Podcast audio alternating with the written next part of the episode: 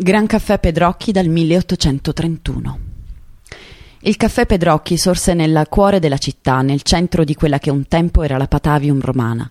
Secondo Strabone, Padova, insieme a Cadice, era la più bella città di tutto l'impero dopo Roma, con un teatro nell'attuale Prato della Valle e un anfiteatro nell'area della Cappella degli Scrovegni, un foro, templi, una basilica e ricche domus, case decorate con mosaici.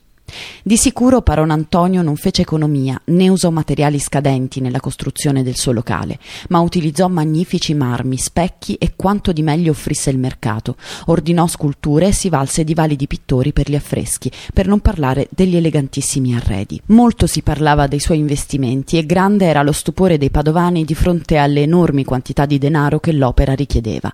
C'era chi sosteneva che il caffettiere avesse trovato un tesoro durante gli scavi per le fondamenta. Il memorialista Carlo Leoni ipotizzò che Antonio Pedrocchi avesse trovato un tesoro in gemme o, che è più facile, in midoli d'oro. Qualche sospetto, viste le ingenti spese sostenute dal caffettiere, può anche venire. Quel che è certo è che la vera fortuna del Pedrocchi fu il grande successo che fin dall'inizio ottenne il nuovo ritrovo.